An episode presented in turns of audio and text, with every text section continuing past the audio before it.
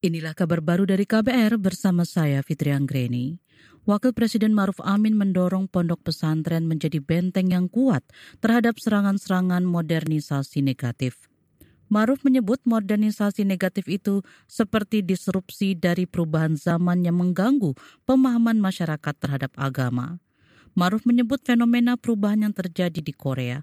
Disrupsi di negara tersebut telah membuat lebih dari 50 persen masyarakat menjadi tidak beragama. Itu disampaikan Maruf saat menghadiri wisuda purna siswa Pondok Pesantren Al-Anwar di Bangkalan, Jawa Timur.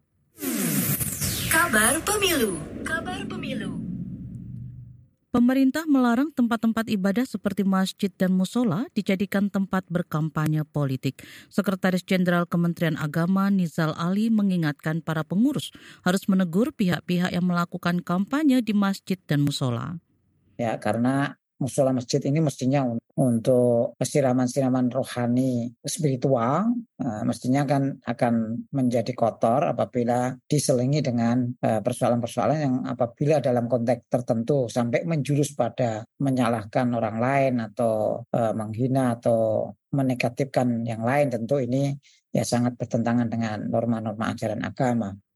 Sekretaris Jenderal Kementerian Agama Nizal Ali menambahkan, aktivitas berkampanye di rumah ibadah melanggar aturan Kementerian Agama. Kita ke Jawa Timur. Puluhan hektar lahan ilalang di kawasan destinasi wisata Kawah Wurung Gunung Ijen dilaporkan terbakar.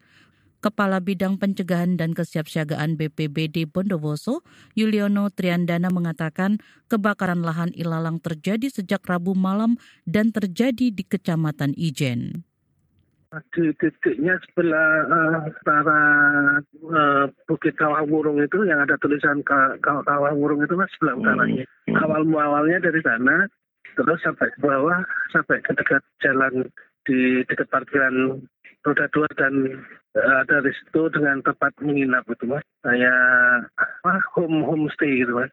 Tapi untuk uh, homestaynya sendiri, apakah uh, terkena api pak atau aman. Uh, Kepala Bidang Pencegahan dan Kesiapsiagaan BPBD setempat, Yuliono Triandana menambahkan, proses pemadaman mengalami kendala karena kencangnya angin. Akibatnya api cepat merambat dan membakar ilalang di kawasan Kawah Wurung Gunung Ijen. BPBD mengimbau masyarakat termasuk wisatawan berhati-hati dan tidak sembarangan membuang puntung rokok ataupun menyalakan api. Inilah kabar baru dari KBR bersama saya Fitri Anggreni.